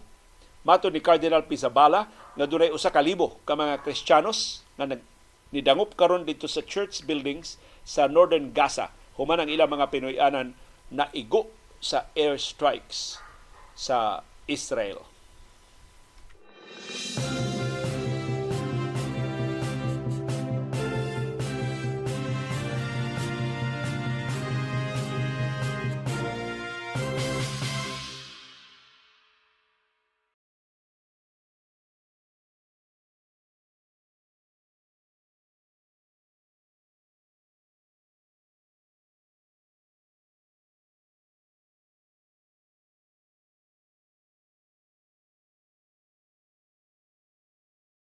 Pasaylo ako pang gibadlong si C B kay pati sa ba address background kay niabot na tong among bisita.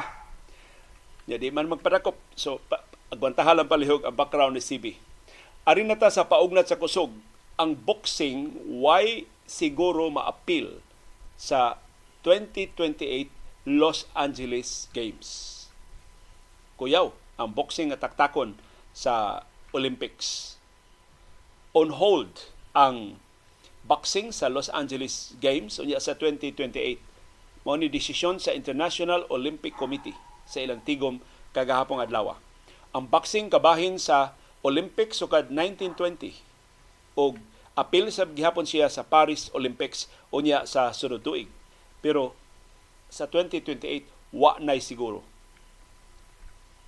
Kon mahinumduman adtong Hunyo karon tuiga, ang International Boxing Association I B A gipalagpot na sa Olympic movement. Human sa panagsungi tali sa International Olympic Committee og sa presidente sa International Boxing Association nga si Ulmar Kremlev. Ang pagbakwi sa International Executive Committee, correction, sa International Olympic Committee sa ilang recognition ining I B A ni sunod sa kabalaka sa katarong ining maong organisasyon. Kay gidudahan ang pangwarta, ang pagbulsas pundo sa Boxing Association og ang katarong sa liderato ining Boxing Association.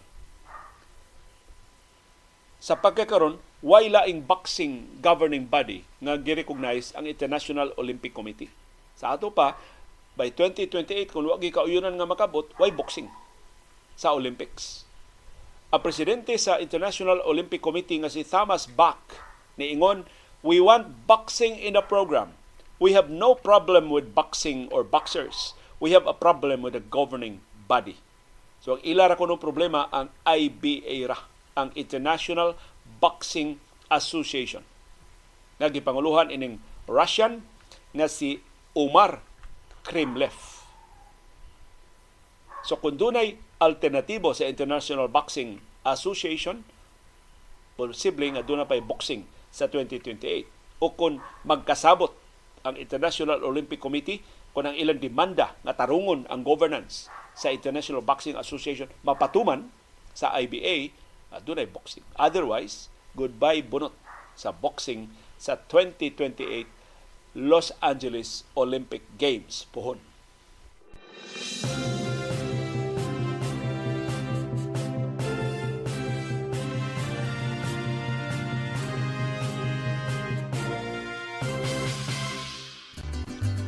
Daghang salamat sa aktibo nga pag-apilo, pagsuporta sa atong mga programa. Aniya na ang atong viewers' views, ang atong mga viewers on demand. Wa kaabot sa atong live streaming.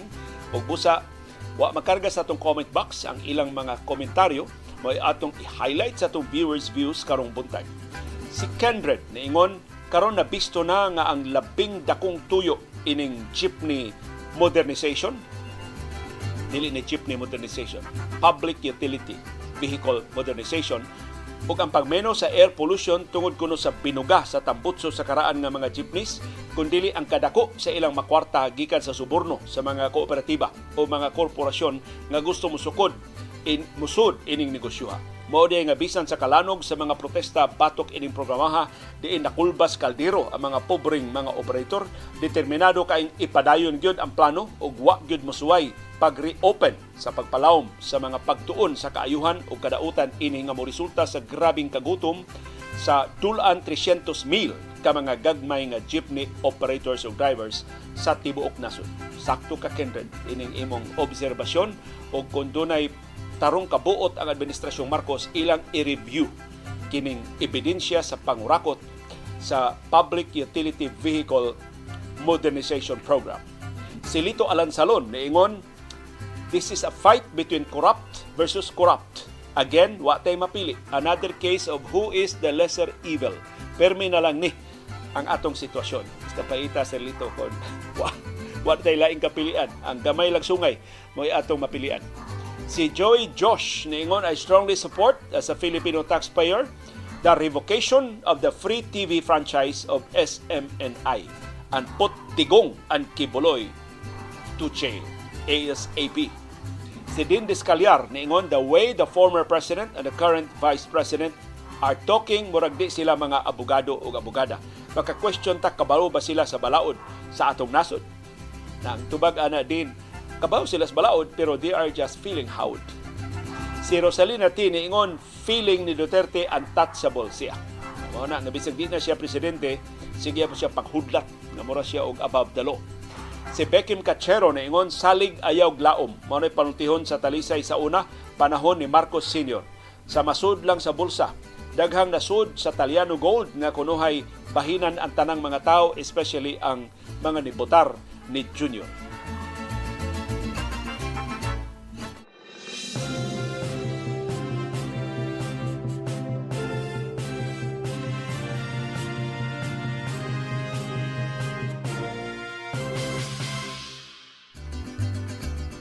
Viewers Views Part two. Ang inyong reaksyon sa atong programang Panahom Dayong Kilom-Kilom kagahapon ng hisgota og puso. Sus. Ka daghan kay na kugang nga ang puso di ay moy hard nato sa mga anito. Mga diwata, mga mga Ginoo-Ginoo sa una. Sa karaan katigwangan pa sa wa pa mga katsila. Si Susan Gonzaga niingon sa bata pa ko ang puso hiwaon unya paksa na mog chorizo. Giturta og singko centavos ra or itlog ng gitorta. singko centavos ra kuno ang presyo sa puso sa una. Nga doon na naisudan sa sud. Si Victor De Aquino na ingon, nag-college ko sa San Jose, lami kang snack sa puso, hiwaan sa tunga, butangan og chorizo. Mao na sige kong kaon sa kantin. Wa may puso sa probinsya kaayo. Sa Moalboal, gadako ko, wa ko kakaon og puso. Diri na ko sa syudad, nakakaon og puso. Si Julieta Umpad na ingon, ang maayong motimpla og puso, tagagaring og panas diri sa Konsolasyon. Dagko niya bagay kuno kay pagkaluto labi na sa fiesta. Uy, happy taro ang fiesta sa Konsolasyon. O, madayon mga fiesta sa Konsolasyon kay iuswag ko nung inom-inom fiesta kay matunong sa eleksyon sa barangay o kabataan, sanguni ang kabataan. Si Helen Amigable ningon, so far ang lami nga puso nga akong nakaon na agibaligya sa Inayawan. Tag sais pesos ang gidakon nga tag singko sa una. Maayo og limpyo ang ilang puso, dili lata og di sad madaot dayon. Para sa akong bana, puso is life. Di gyud siya muka og lechon kundi puso ang Paris. Siya isad puso gyud ang partner. Dito siya sa Manila one time, sa Piera gyud siya nakakita og puso. Dito sul, dito sab sa bukid sa Uslub, ang puso isuwa nila og mais nga kanon. Sumurag ang sudan nila ang puso. Si Felipe Bering Beringel Junior na ingon, pinakalami ipari sa lechon baboy ang puso rajon, lahi sa plain rice nga gilungad. Si Bibing Iglo na ingon, sus gimingaw ko kaon sa puso, suwaan og kinapusan.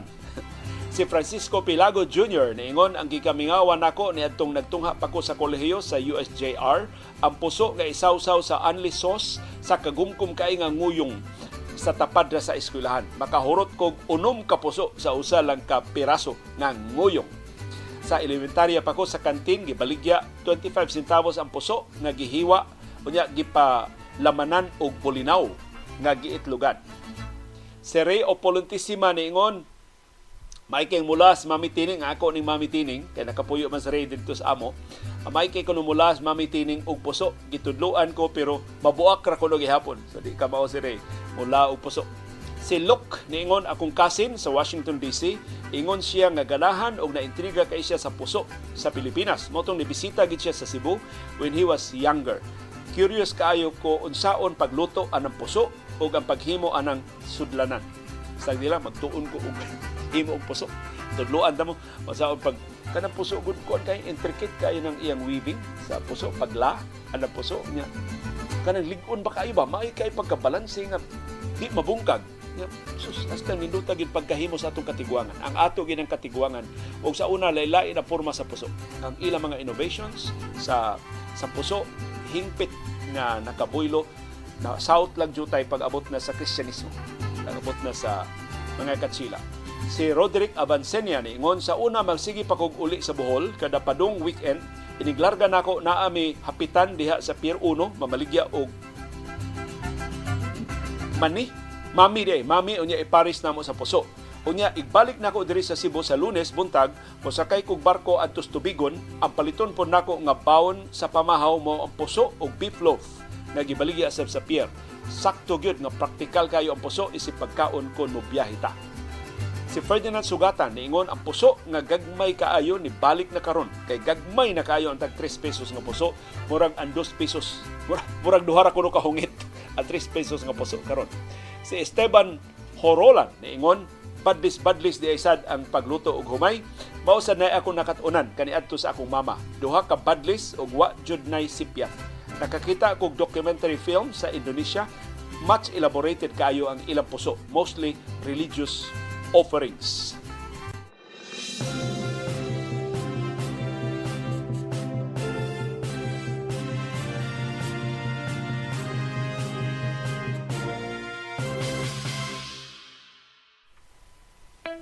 Dunay daghang matang sa kasayuran, dunay kasayuran pinadailang, dali ra kay mahibawan. Dunay sa kasayuran gitaguan, gilumluman, angayang, kuy-kuyon sa katawan. Kasayuran kinoy-kuyan. Pasayloa medyo sinaw na kay among dagway ning orasa kay nipakita ng adlaw diri sa amoa. Ang kasayag sa adlaw nahibalik na, humanta naglandong-landong sa niaging mga adlaw karong simanaha. Pero mas dako ang problema na gisagubang sa usa ka politiko sa dakbayan sa Subo ta. Kay siya man day ang tighatag sa labing dakong suporta ni Mayor Ahong Chan sa siyudad sa Lapu-Lapu sa politika. Sa nangagino mga eleksyon, siya maoy main financier sa kampanya ni Ahong Chan. Motong ang mga radasa ilag yung napukan, pero mas dako karon ang iyang suliran. Kay samtang si radasa gihapon ang gipaabot nga ikaatbang ni Ahong Chan sa ilang panagtigi sa labing taas nga katungdanan ang pagkamayor sa dakbayan, pero doon na supporter ang mga radasa na mas daghan na og kwarta og busa ang financier ni Ahong. Mas dako og problema, mas dako ang kantidad nga kinahanglan niyang iarya. Kinsa man ni financier ni Ahong Chan na dakong opisyal sa Cebu City, dinis atong lalawigan. Dako sad ni siya gihuptan nga katungdanan, pero ang kwarta dili niya suliran. Ang iyang mga negosyo nga giapilan pulos malampuon, ang ginansya hilabihan. O mao na nga ambisyoso man kay ni siya. In fact, gusto gyud siyang magmayor sa Cebu City, mao iyang agenda, pero tungod sa iyang apelido medyo apiki pa, sumura og mag-vice mayor ni Mike Rama. Naa siya karon mo baiid ni Mike Rama aron na sila magparis sa eleksyon twenty twenty-five, paabuton pa. Pero si Mayor Ahong Chan suod niyang higala og busa diksad niya hikawan sa iyang suporta. So kun matinuod kining nabatian natong istorya nga si Kongresista Sunny Lagun mohatag og kwarta, mosuporta ni Mayor Paz Radasa, pero Lagun mao'y vice mayor niya. Yun ay problema. Si Ahong Chan mangayo og dugang suporta ining iyang financier na taga Cebu City aron dili sila mapornada. Kakuyaw no? Sa politika ang modominar maog gyud gihapon ang kwarta. Ang mas daghan og kwarta maoy makakuha sa mayoriya ug maoy modominar sa mga politika nung pwesto diri sa tua. Mao na atong paninglan ang mga politiko, hain na ang batakan nga serbisyo, hain na ang medical services, apiki man kaayo, naunsa man yung mga libaong sa kadalanan, pero dagko naman kaayo, bungol-bungolan lang ta sa atong mga politiko, kay para nila nabayra na ang atong mga buto. Wa na tayo katungod sa pagpaningil, kay ilan natang naimpasan sa vote buying sa election day nga ilang gipasiugdahan. O niya, kay ang kinabag-as mga botante magpapalit man, nangalan na suok, wa na tay kapangitaan sa batakang servisyong gipasalig sa mga nangatungdanan. Dagasalamat yung padayon nga pagpakabara o pakibiso pagtugad sa mga implikasyon sa labing mahinungdanon nga mga panghitabo sa atong palibot. Aron kitang tanan, makaangkon sa kahigayunan pag-umol sa labing gawasnon, labing makiangayon, labing ligon nga baruganan. Maukad to, ang among baruganan. Unsay imong baruganan. Dagasalamat sa imong pakiguban.